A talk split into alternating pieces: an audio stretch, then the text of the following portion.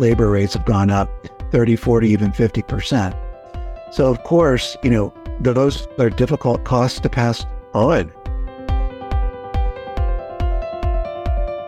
Hello and welcome to HIMSSCast. I'm Susan Morse, Executive Editor of Healthcare Finance News. I am talking today with Russ Richmond, who is Laudio's CEO and co founder. He's also a former physician, a McKinsey Healthcare CEO, and a multi time founder. Welcome, Russ. Thank you for speaking with us today. Thank you. It's great to be here. Well, we're talking about physician burnout. And as um, it, a former physician, of course, once you're a physician, I imagine you're always a physician. Can you talk about that, what you've seen, what you may have experienced? Absolutely. I mean, I think burnout is an issue for physicians and also any healthcare personnel right now. Uh, there's a couple of issues. I mean, one issue is all the administrative work that surrounds healthcare now. Uh, physicians and nurses and managers in hospitals and all kinds of other personnel have found themselves to have double duty. One is delivering great care to the patient, and the second is to fill out all the forms and complete all the checklists and uh, you know things that an insurance company or a healthcare record or a billing record might require. And it's the amount of this that gets in the way of the care and also gets in the way of the caregiver feeling good about their job and moves them further away from why they went into healthcare in the first place, which is to care for people. So uh, you know, that's one really big trend. And then second, of course, is the pressure around uh, volume and speed. Um, you know, everyone is trying to do more with less. Healthcare costs have gone up dramatically. So not only physicians, but nurses, you know, uh, housekeeping staff, uh, and everyone else that makes a health system or a physician's office work, their costs have gone up. They've gone up dramatically through the pandemic what we've seen is that labor rates have gone up 30, 40, even 50%. So, of course, you know, those are difficult costs to pass on. And the healthcare organizations have now asked, how can we get more work done with fewer people? Which means that caregivers now need to see more patients. They need to do more work. They don't have the time necessarily to connect personally. They've got to run people in and out of their office in 5, 10, or 15 minutes. Um, they've got to get to another patient room very quickly. And, uh, and this also causes burnout because it's sheer work overload. Most caregivers that I know cannot get their work done within the day. And what that means is, is that they spend their days doing caregiving work and they cannot concurrently get all the administrative work done because they're having to see patients so quickly and then they spend their evenings while they're at home with their families doing all the administrative work, uh, finishing out their notes, making the phone calls to connect to specialists, talk to colleagues, talk to families, filling out the billing record, uh, making sure that the uh, the coding is all done appropriately. All of that now falls outside of normal working hours for many caregivers. And it's those things in confluence that really create a, a perfect storm for burnout and they're not getting paid for this. I mean, when they go home and do this administrative work, they're not being reimbursed. Is that correct? Of course not, because the thing that the healthcare organization is really seeing or observing is the quote productivity that's happening while they're seeing patients or while they're doing their caregiving work. And uh, you know, this all this extra stuff, it doesn't necessarily factor in to uh, how administrators think about the value of the care that's provided. So uh, while it's necessary and while it has to be done, it's undervalued and the extra time spent on it is rarely compensated. And I know we could have a whole conversation of why physicians, for the most part, are still being paid fee for service instead of value based care. Maybe value based care would help, but let's save that conversation for a little later if we can get to it. I want to back up about burnout because I know burnout has been an issue before COVID, but most of us, at least I, didn't really pick up on it until COVID really brought home what was happening within the healthcare system. But since the public health emergency ended in May. We have not seen a lessening of that. In fact, it seems to have gotten worse. So, are things worse today than they were pre pandemic? Are you seeing light at the end of the tunnel or are you seeing more of the same? I think we're seeing a bunch of factors that add together that make it worse.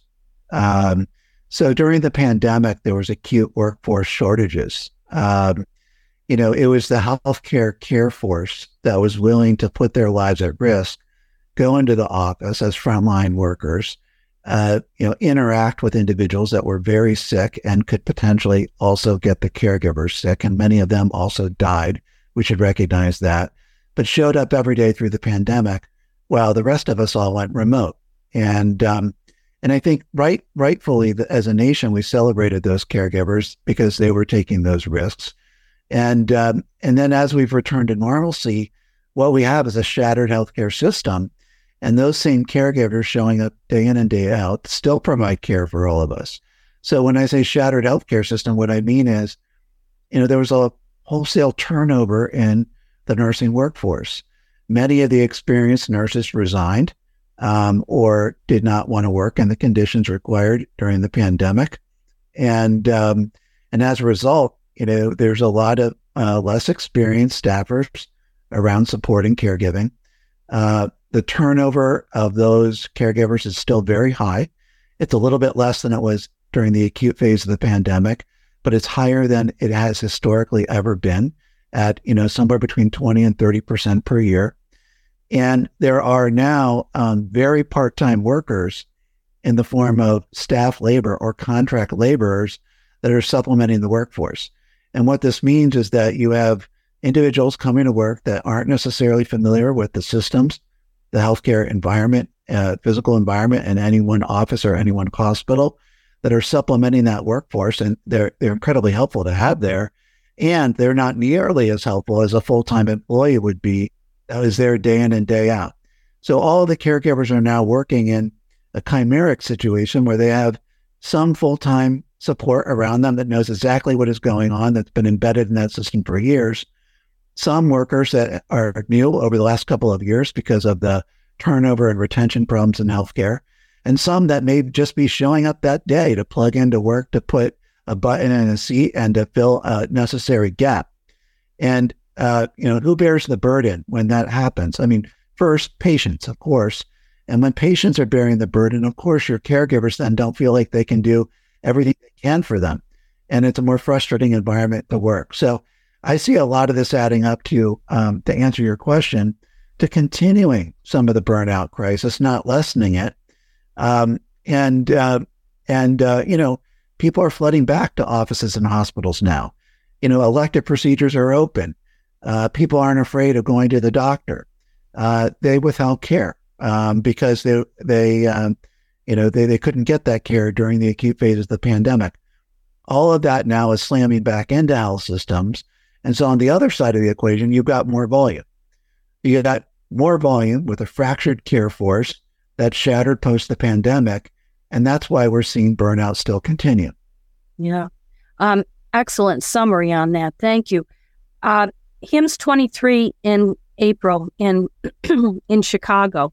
Suddenly, AI is seen as this beacon that's going to solve a lot of these issues. A lot of it through automation. But I'm wondering if you can talk about that. What can AI do? It's really interesting because AI really is a technology of a generation. I think it will change everything. Uh, most folks, when they hear about AI in healthcare, they immediately go to the most sophisticated deployments of AI that are sort of along the lines of replacing a physician or some type of diagnostic capability. And honestly, that's the most complicated, far reaching, and far out implications of AI that I don't think will be manifest for even decades. Um, in the near term, it's all the easy stuff. It's all the administrative form filling and filling out of paperwork. It's all the uh, listening to conversations and uh, automatically prompting fills. It's all the staffing and um, arranging of schedules that can reduce the um, you know over shift work. It's all the predictive analytics that can predict who is uh, who is most subject to burnout and who uh, we can then, you know, give extra attention to. It, it's these easier blocking and tackling mechanisms where AI is going to have the most immediate torque out of the box today. What we're seeing at Laudio is that the simplest administrative support around avoiding helping caregivers avoid having to go to multiple systems and giving them one screen, uh, helping to uh, craft a response um, to an email inquiry using a autofill technology, using generative AI, helping think about some of the administrative work around, say, a performance review or things that they would have to spend extra time on.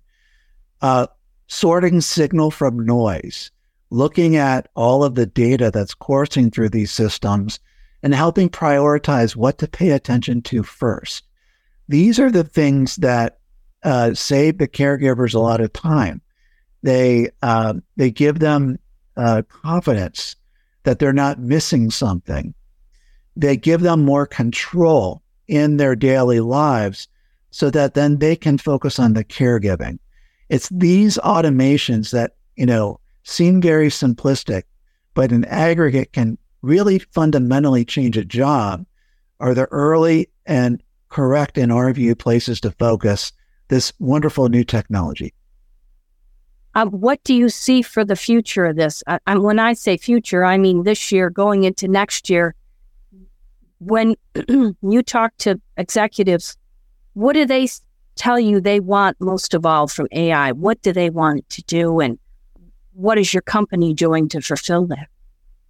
Automation is huge.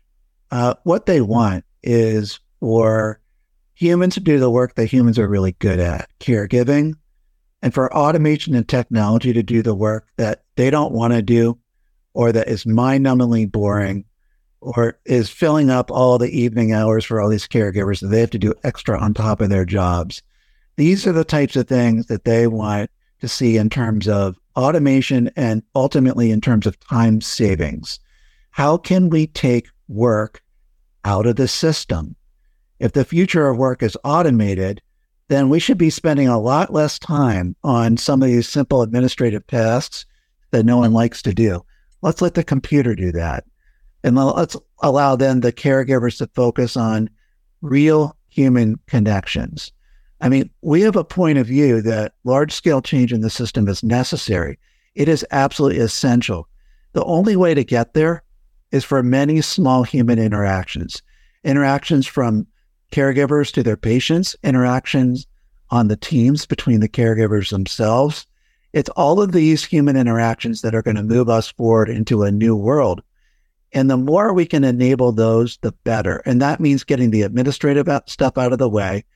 That means having tools that allow these connections to happen more readily in a more personalized way and in a way that is completely consistent with, uh, with the human uh, caring element behind why everyone into care, caregiving or healthcare in the first place. Let's respark that joy. And that's what we're focused on my fa- final question to you is do you see this as uh, allowing physicians to spend time with their families at night instead of doing uh, the documentation and paperwork? I sure hope so. I mean, mm-hmm. my ultimately, I believe that all of this paperwork should be done automatically. And um, physicians who uh, actually are not that skilled in paperwork, they're not trained to do it. They are probably overpaid to do it they should rarely have to touch it uh, if we get this right. And then they can focus on the caregiving aspect and making sure that that human connection is there and forever will be at the center of our healthcare. No one wants uh, the automation and AI to do that part of it. No. Russ, thank you so much. It's been a pleasure to have you on HIMSS Cast. Thanks for speaking with us. Thank you, Susan. Good to meet you and good to be with you.